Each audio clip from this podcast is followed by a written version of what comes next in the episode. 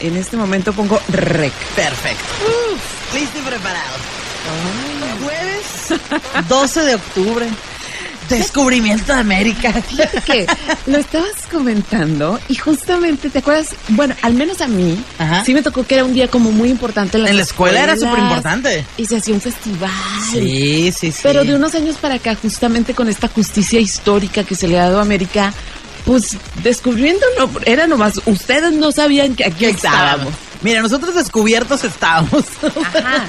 Y luego pues también de que se ha puesto bajo otro bajo otro prisma todo lo que fue la, la conquista, La la, conquista, claro. colonización, el imperialismo. Sí.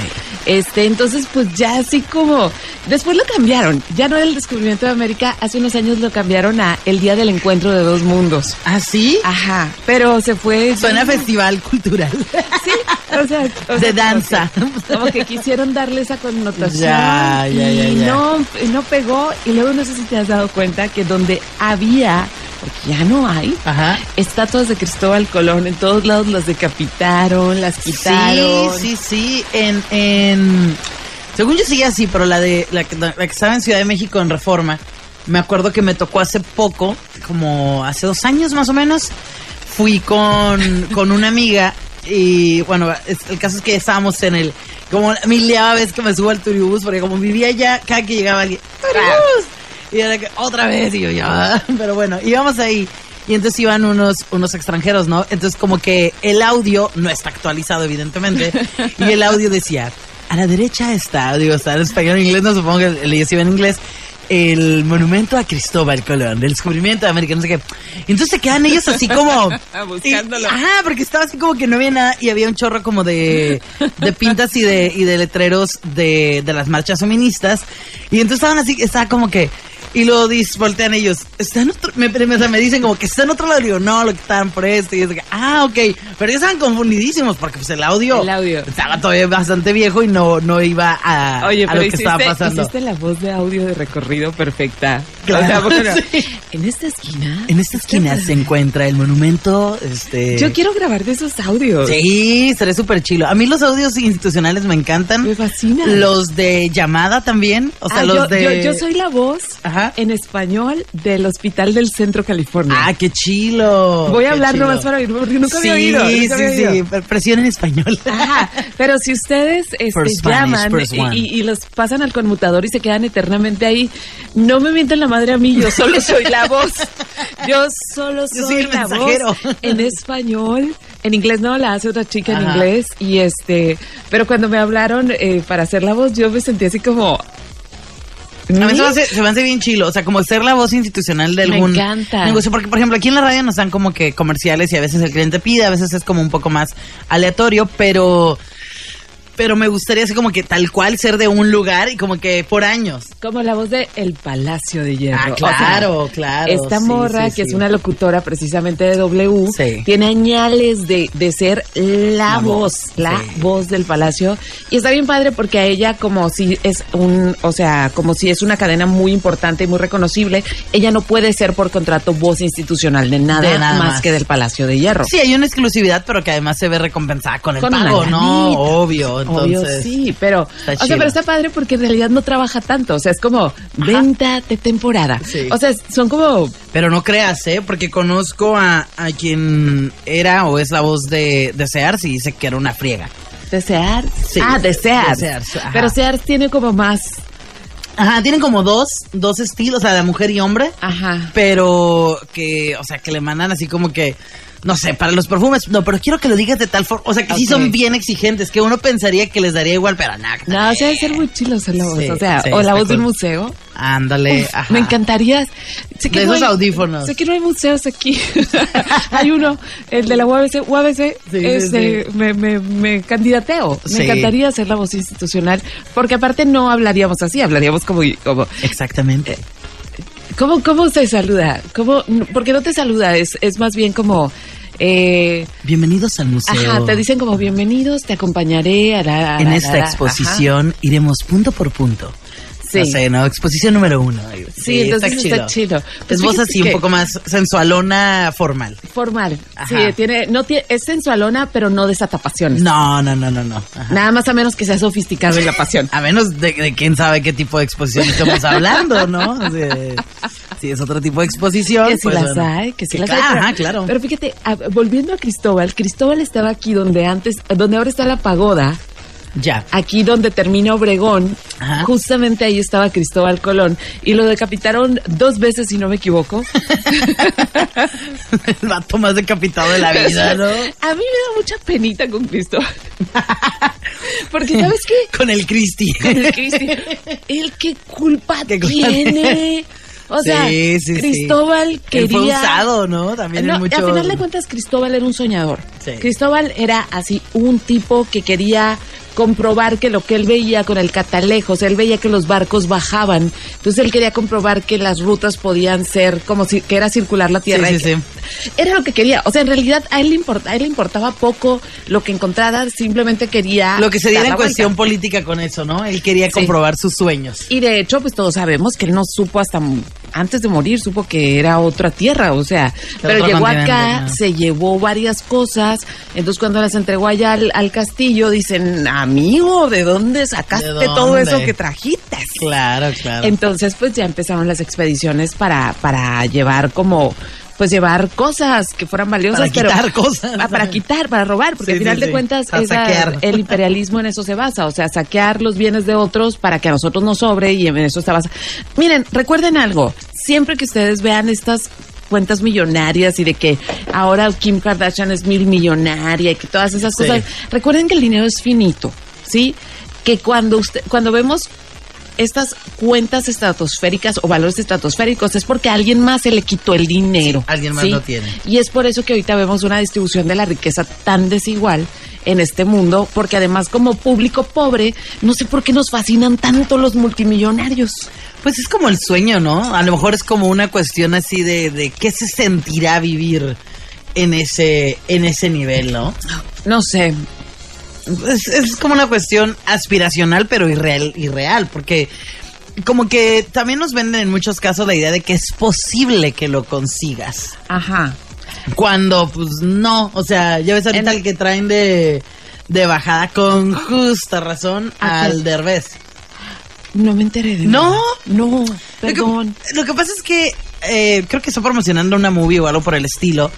Y ayer lo estaba escuchando justamente en el Tracuache, andaba ahí promocionando la película. Pero sacaron una, una entrevista que tuvo hace como dos años con Adela Micha, donde el vato habla de cómo le gusta a él trabajar, ¿no? Entonces él dice que cuando está haciendo una película, una producción, que a él no le importa si algo cuesta más y eso va a implicar que gane menos ya en cuestión de la película en sí. con porque- aguacate. Sí, si tú échale todo, ¿no? O sea, dice, yo quiero que se vea bien, y si quiero que sea en ese barco, y si quiero que sea en ese lugar, pues así va a ser, ¿no? Para que quede bien. Digo, si eres el inversionista y tienes la lana para eso, pues que te importa, ¿no? O sea, igual lo haces ya por gusto, pero de todas maneras no la vas a perder, qué sé yo. Entonces el vato hablaba que cuando él le, le decía de la micha, es que pues ahorita ya la, la juventud y la gente de ahora quiere algo más inmediato, ¿no? Está la inmediatez, que sí lo hemos hablado y sí es cierto, Sí es ¿no? cierto. Sí hay una cuestión de necesidad de inmediatez. Pero dice él, dice, sí, por ejemplo, yo no sé, como que quiero contratar a alguien para que me lleve las redes, ¿no? De que, y lo dice, tú estás chavo, tú debes de saber a eso. A mí me gustaría, y la persona me dice, sí, ah, muy bien, claro, pero ¿cuánto me vas a pagar? Y los dos, de que, ¿qué? Pero, o sea, de la micha y él, pero ¿cómo? O sea, pero, o sea, vas a trabajar con, con, No, no, con Eugenio no. Derbez, No. o sea, No. de que hasta gratis, ¿sabes? Y sí, o sea, es que la gente, to- y lo dice, yo nunca pregunto cuánto voy a ganar. Pues no, Beto, Porque porque, no lo necesitas. O sea, estamos hablando de alguien que necesita pagar renta, luz, comida, Comida. o sea, transporte. Entonces es como, pues es un trabajo, no, no es, no es una relación amorosa, no es, es un trabajo que es un intercambio de, de te doy De un servicio por, por un dinero. por un dinero. Entonces, pero ah, es como que una el no ubicarse, el no Es el no ubicar- ubicarse y de verdad, es, es y en esto estoy completamente en desacuerdo cuando la gente dice que es de mala educación en la, prim- en la primera No. entrevista preguntar cuánto vas a ganar. No, porque si en la primera entrevista me queda claro que lo que tú quieres pagarme a mí no me alcanza, ¿para qué sigo perdiendo el tiempo y busco trabajo en otra parte? Así es. Y tú también porque pierdes tiempo conmigo si cuando me hagas la oferta económica No voy a no querer. voy a querer.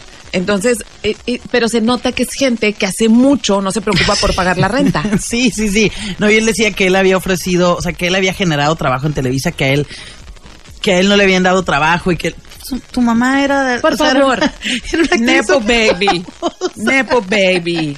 Entonces, como, no dudo que a lo mejor, digo, lo que hizo o lo que haga tenga talento porque para un público es muy, Sí. le gusta mucho, Y fue se muy consume, exitoso. fue muy exitoso en su tiempo y ahora está haciendo otras cosas a las que también les ha ido bastante bien. Pero, pues llegaste ahí porque ya tenías un caminito, sí, un caminito muy Ejemplo, yo amo a la diseñadora Stella McCartney. La Ajá. amo. Sí. Creo que es de las diseñadoras más talentosas que hay, pero ella no tendría el lugar que tiene en la moda si no fuera hija de un Beatle. a lo mejor sería como tantos otros diseñadores de los que apenas sabemos el nombre o de que enteras de- te enteras de repente por una nota y luego se te olvida. O que sea, tienen una mini este boutique donde medio venden sus diseños a, a gente muy cercana, ¿no? Pero no, es la hija de Paul McCartney. O sea, es cierto, si naces con el privilegio, aunque, o- aunque no- creo que aquí sí se vale usar la palabra. O sea, no me gusta que para toda la gente se justifique mi privilegio. No, pero ahí se aplica. Este, si naces con el privilegio de, de tener un papá que te va a poner en el spot desde que naciste, porque ella está en el spot desde que Sí. naciste, obviamente el reto es que lo que hagas lo hagas súper bien. Y para ahí- poderlo mantener. y ella lo ha hecho muy Claro. bien, pero obviamente entró al mundo de la moda. O sea, a su primer desfile fue Anna Wintour. Sí, claro. sí, claro. A su primer desfile, sí, cuando hay, hay diseñadores que nunca han tenido el honor de que, y carreras establecidas, pero que Anna Wintour no se ha sentado a ver un desfile. Porque Entonces, odiosa nuestra amiga. Sí, mi- qué perra es- mi amiga. Sí, qué, qué perra, perra mi amiga. Pero entonces, ¿a poco el Derbez Nepo Baby? Sí, dijo así como que, pero ¿cómo? O sea, yo, yo conseguí trabajo, o sea, yo ofrecí trabajo, yo generé trabajo en lugar de que me lo dieran y no entiendo por qué la gente pregunta Qué por el sueldo. Qué Y idiota. es como amigos, pues no, no te puedes cegar, o sea, realmente si alguien va a pedirte un trabajo es porque lo necesita. Y sí, claro, hay gente de esos niveles que puedes trabajar Sin que te preocupes. por, por experiencia, por conectarte, pero no deja de, de, o sea, sí conozco y yo conocía cuando trabajé en Ciudad de México gente Sí. que ganaba un buen al mes y una morra que tenía cinco meses y no había tocado su tarjeta. Porque ¿Por no qué? Porque era IFER y o sea, claro, porque tenía un chorro de lana. O como los famosos internship en Claro, Estados Unidos. claro. De que, ay, este, la hija de Will Smith, por decir algo, va a hacer un internship con las Olsen. Sí. No le van a pagar. Pues no. Obvio. ¿Quién necesita tres, do- ocho dólares la hora? O sea, que es, es Sí. el precio de un becario, ¿no? Oye, O que la Yada dijo que ya está divorciada. O sea, esto no es ventaneando. Esto no es ventaneando, se los juro, pero es que teníamos muchos invernos, sí, Marlene y yo. sí, sí. Perdonen esta reunión de brujas, pero no, no, ve- ve- luego lo, lo hablamos porque Qué sí loco, traigo. ¿verdad? O sea, es que lo que más me impactó de esto, Ajá. de lo poco que he leído, porque he estado medio fugada, eh, es que ellos ya tienen bastante tiempo separados Seis años. y que cuando pasa esto de la cachetada, Ya que no estaban. ya no estaban juntos, que iban como familia y que en realidad este, el, ¿cómo se llama? Chris Rock Ajá, Chris Rock. había intentado salir con ella porque él sabía que estaban separados. Como, como tiempo, como, como un año antes o algo así. Y que Will Smith estaba ya odiándolo porque... Ajá, entonces como que a Will Smith le salió todo el coraje ahí y dice Yada que cuando él escuchó que decía algo de mi esposa, o sea, no di, no no digas el nombre de mi esposa o algo Ajá, así, sí, ¿no? sí, sí. Dice que ella estaba en shock porque decía, es cierto, no me he divorciado de este tipo. o sea, sí soy su esposa. Sigo siendo, en papel sigo siendo su esposa. creo que ellos como pareja, mira, hay una cosa que yo, antes de ya irnos al chisme, yo creo que tratamos de sobre reinventar muchas cosas, Sí. sobre todo en los últimos años, acerca de cómo llevar una vida en pareja, o sea, andamos buscándole eh, maneras, sí, porque obviamente sabemos que las tradicionales por muchas razones no han funcionado, pero sobre todo esas razones tienen que ver con nuestra educación, con nuestro nuestra poca asertividad emocional, o sea, son muchas cosas. Con que ¿no? ahorita hay demasiadas opciones y la gente se... que- No se quiere ¿hasta estacionar. dónde? Claro, claro. Pero creo que ellos son la prueba viviente de deja de hacerle a loco y si tu matrimonio no está funcionando, Bye. divórciate. No hagas entrevistas públicas de que son un matrimonio abierto, no hablen de que, o sea, porque lo único que han logrado, o sea, lo único que han conseguido es, me parece muy injusto. En, en la parte que me parece muy injusta es que ella siempre queda como la, la, la bruja Mm. y él como el tonto. O sea, pero lo gacho es que ninguno queda bien. No. Entonces, creo que, que si tu matrimonio no está funcionando, dos cosas. No todo el mundo tiene que saberlo, ¿sí? O si le vas a dar a tu relación un giro que no es el tradicional, los demás no tenemos que saber lo que haces con tus calzones, de verdad. Porque en el momento en que lo haces público, también le das permiso a la gente para opinar. de Totalmente, eso. creo que esa es el- la queja que mucha gente tiene. Es que ¿por qué opinan? Pues porque lo estás haciendo público. Y digo, no porque seas una persona pública, famosa, la gente tiene que opinar sobre tu vida. Pero si lo cuentas y basas tus últimos años en, en hablar de tu vida privada, pues ¿qué, qué más se va a decir? Sí, pues no? todo el mundo se va a meter. O sea, abres, Totalmente. abres tu recámara a todo el mundo. Entonces, Así sí, es. que, que ha estado bueno el Ha estado bueno, ha estado bueno. Pero antes, me imagino que ya toca música. Sí, sí, sí. Pero nada más, eh, adelanto que es, pues, es octubre, es mes de brujas. Sí. Pero además hay eclipse este sábado. Es verdad, es el Entonces, eclipse. tengo aquí algo de información que les puede interesar. Perfecto, así que no le vayan a cambiar.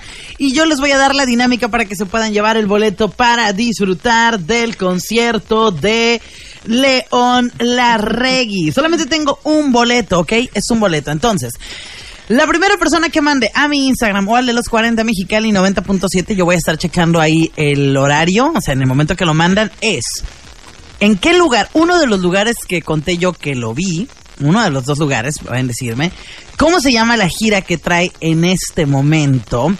Su canción favorita y la canción favorita me van a mandar un video cantándola. Yo quiero que vaya alguien fan, alguien intenso, alguien que se ponga pilas. Así que, ¿dónde lo vi? En uno de los dos lugares, mencioné dos lugares, el nombre de la gira que trae actualmente y su canción favorita y que me la canten. Ya sabes, el Instagram, los 40 Mexicali 90.7.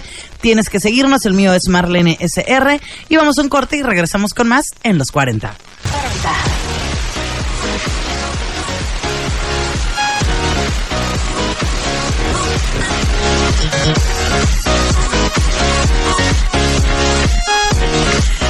Cinco con 41, ya estoy recibiendo por ahí sus videos al Instagram de los 40 Mexicali 90.7. Ahorita, es que estamos en la plática, por eso no les he contestado, pero ahorita les seguiremos. Y bueno, sí, este fin de semana viene un eclipse. Así es. eh, a mí me fascinan. Yo creo que todos culturalmente tenemos como una fascinación por los eclipses, ¿no? Porque Sí. es algo. Estaba viendo unos. A ver, o sea, la mayoría de los eclipses que nos tocan son eclipses de luna. Ajá. Porque son los más comunes, son los que son visibles en más franjas terrestres, etcétera, etcétera. Pero los anulares de sol son como una experiencia extraordinaria. De hecho, cuando se anuncia que va a haber un eclipse, la gente viaja a esos lugares. Oh, sí, totalmente. Se arma un parizote. O sea, es un acontecimiento y es muy chistoso pensar en eso porque hoy en día todos sabemos lo que es un eclipse, ¿sí? Un eclipse es ese momento, los científicos dicen que no deja de ser mágico, pero es ese momento en que la luna está tan cerca de la Tierra que puede tapar el- la sombra del sol. Y se ve muy bonito. Es Es muy impresionante. Sí. Entonces, o sea, eso pasa todo el tiempo, nada más que la luna no siempre está cerca de nosotros, tan cerca de nosotros y no puede tapar el sol. Exacto. Entonces, empezando por ahí, los científicos dicen que lo mágico de ver un eclipse es que es como si el universo te mostrara su interior, su caja, su maquinaria de trabajo. Ay, qué bonito. Y cuando leí eso dije, es cierto, qué bonito. O sea, esto está pasando todo el tiempo y no lo podemos ver, pero de repente es visible, ¿no? Ajá. Pero eso lo sabemos hace poco. Imagínate que hubieras pensado así si hubieras vivido en las cavernas y de repente, shop, esto se, no sé, una franja de, de, de sombra. Pues obviamente las culturas, miren, empecemos. Voy a contarles algunas cosas. A ver. Los aztecas, los mayas, perdón, le tenían un pánico, pero pánico a los, a los, a los eclipses porque pensaban que era el momento en que el dios del sol estaba tan enojado que los privaba del sol, que el sol siempre se ha venerado en las culturas porque es, porque es el que produce pues la vida, el que produce las cosechas, etcétera, etcétera. Entonces ellos asumían que era un aviso del, del sol para se están portando bien mal. Ay, les va una sombra. Y, y van a ver con lo que voy a seguir después. En Mexicali que venga una sombra. Ay, Ay, qué gracias, rico, gracias. qué agusticidad. Qué agusticidad. Entonces, para los mayas era una advertencia divina. Entonces, en cuanto pasaba un eclipse, se juntaban los sacerdotes, escogían un buen de gente y órale a decapitarlos y a quitarles los corazones.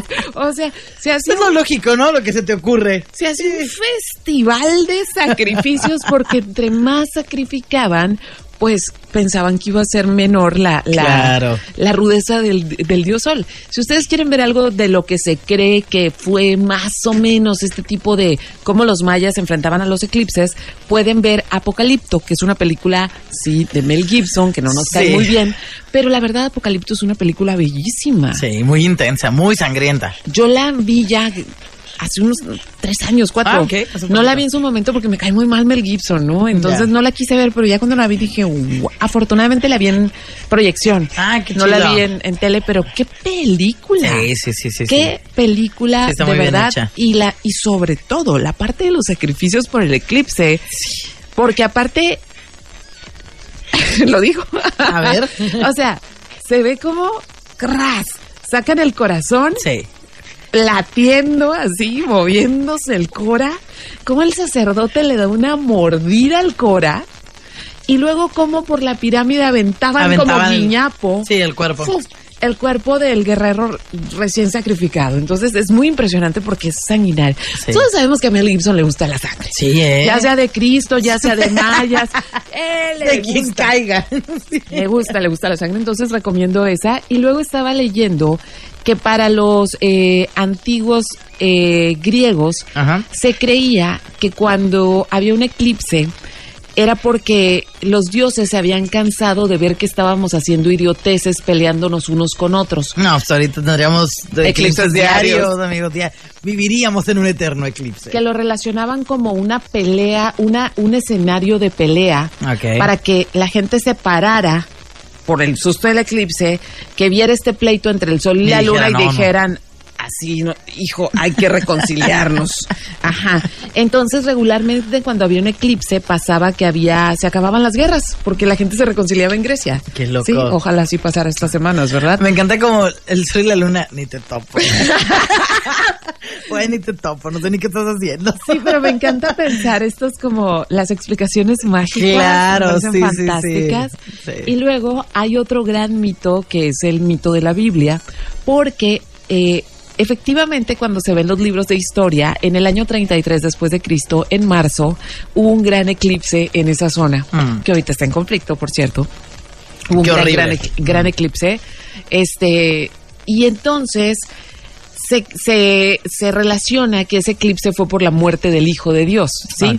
Entonces, eso es por una parte, o sea, como que si hay un eclipse viene algo muy que trastoca la historia, pero además en el libro del Apocalipsis habla de que en el momento en que lleguen no Dios, sino los justicieros que vienen a acabar Ajá, con todo, claro. hay un gran eclipse. Entonces siempre es este miedo y, y los científicos dicen que es regular, que aunque sepamos cómo funciona el universo ahora, claro, si eres terraplanista, no, no, No sabes nada.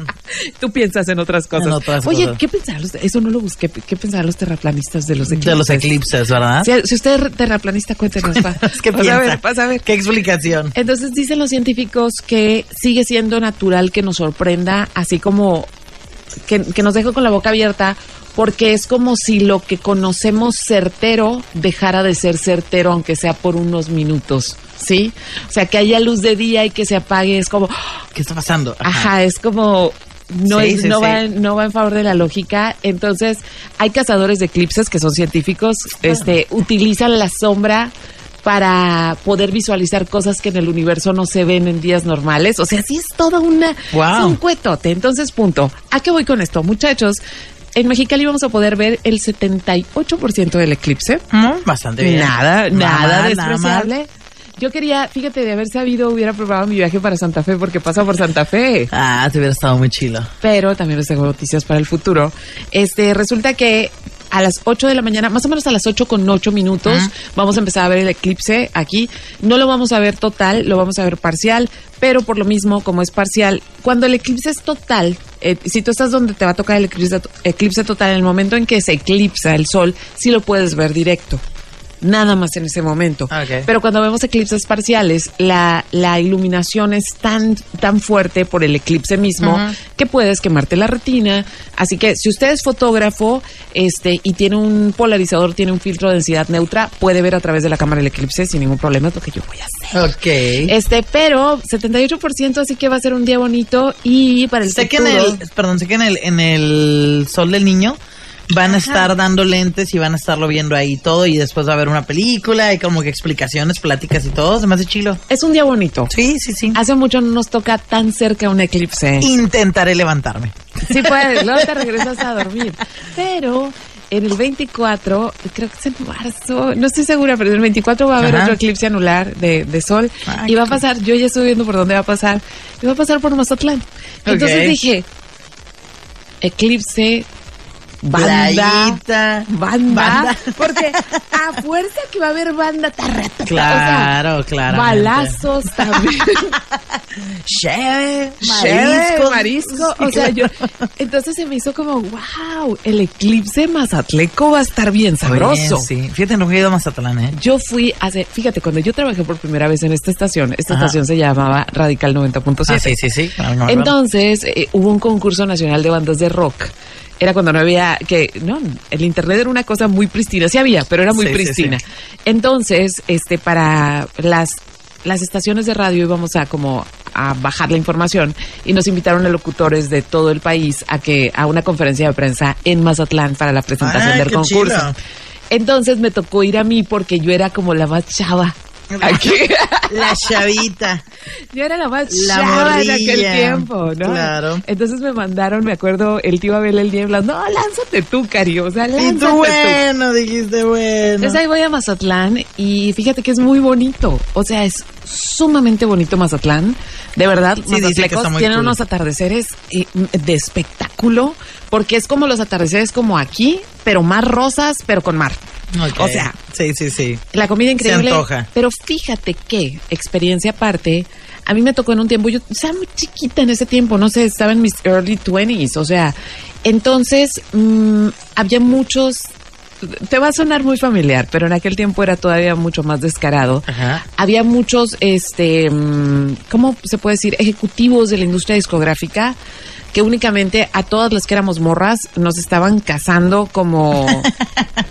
Pero Como una cosa- pero una cosa horrorosa, o sea, una cosa de que neta llegaba un punto donde yo preferí pasarme, o sea, nomás fui a las cosas que tenía que hacer y prefería devolverme al cuarto porque si estaba en la alberca de volada, sí sabes que yo te puedo hacer famosa, o sea, ya sabes al estilo de Sí, antes, sí, sí, sí. al estilo de antes, pero pero tipos horrorosos, Así o sea, Señor, déjeme, Ajá, aléjese y de mí. aparte yo estando muy chiquita, ¿no? Entonces, Claro. ay no, pero bueno, entonces eso les quería contar, este, traemos, eh, traigo un buen de, de chal aquí, muchas gracias a todos los que fueron parte de la venta de muchacha Eh. cachanilla, este, muy bien, nada más quedaron las tazas, volaron lunática, las brujeres volaron, me quedan Sí. dos talla S, son dos sudaderas, este, con bordado, muy bonitas, y unas cuantas desobedientes, pero muchas gracias, pero ahorita lo que ando ya hay curso de foto, muchachos. Promoviendo. Promoviendo. Curso de foto 1, que es para principiantes. Ajá. A veces me escriben y me dicen, oye, pero estoy en 0.0. Ah, el curso es para 0.0 y más, ¿no? O sea, no nada más así, porque hay mucha gente que quiere aprender con tutoriales y nomás se confunde a la sí, hora de la hora. Entonces el curso te ayuda como a entender todo el lenguaje. Y mucha gente me dice, bueno, pero yo no quiero dedicarme a la fotografía. Si usted es mamá, si usted le gusta viajar, cuando quiera bajar las fotos del celular y, y llevarlas a otro entorno, no le van a servir. O sea, el celular es muy lindo, nos ayuda mucho, pero no tiene durabilidad la calidad de la foto que tiene. Claro. Porque si tú te fijas, tus fotos se ven bien perras en tu celular, pero las sacas de tu celular y ya no Sí, se ven no. perras. Porque esas fotos, o sea, es tu pantalla mintiéndote un poquito. Entonces, este, tenemos cursos, ocupa nomás la cámara y me quedan todavía lugares para los dos cursos, este, y se- aparte le va a cambiar la manera. Lo único malo que pasa cuando tomas, aprendes a tomar Ajá. foto, es que a partir de ahí miras el mundo en foto. O sea, Ya. a todo lo quieres Sí. foto. O sea, Sí, volteas sí, a un lado, foto. Y lo que tus amigos te empiezan a odiar cuando no traes la cámara porque es, ¿por qué no me traje la cámara? Ajá. Sí, es el, el lamento boliviano, ¿no? No, y también ya eres el fotógrafo oficial. Ah, también, también. Sí, también. Lo cual no está mal, no está mal. No está mal.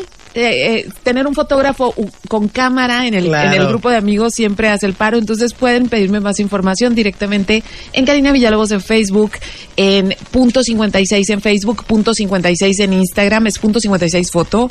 Este, y ahí pueden ver también la mayoría, muchas fotos de mis alumnos y advierto, Todas las fotos que están publicadas en punto 56 de mis alumnos son sin retoque y no y parece que están mega retocadas y no porque Pero estemos no. en contra del retoque.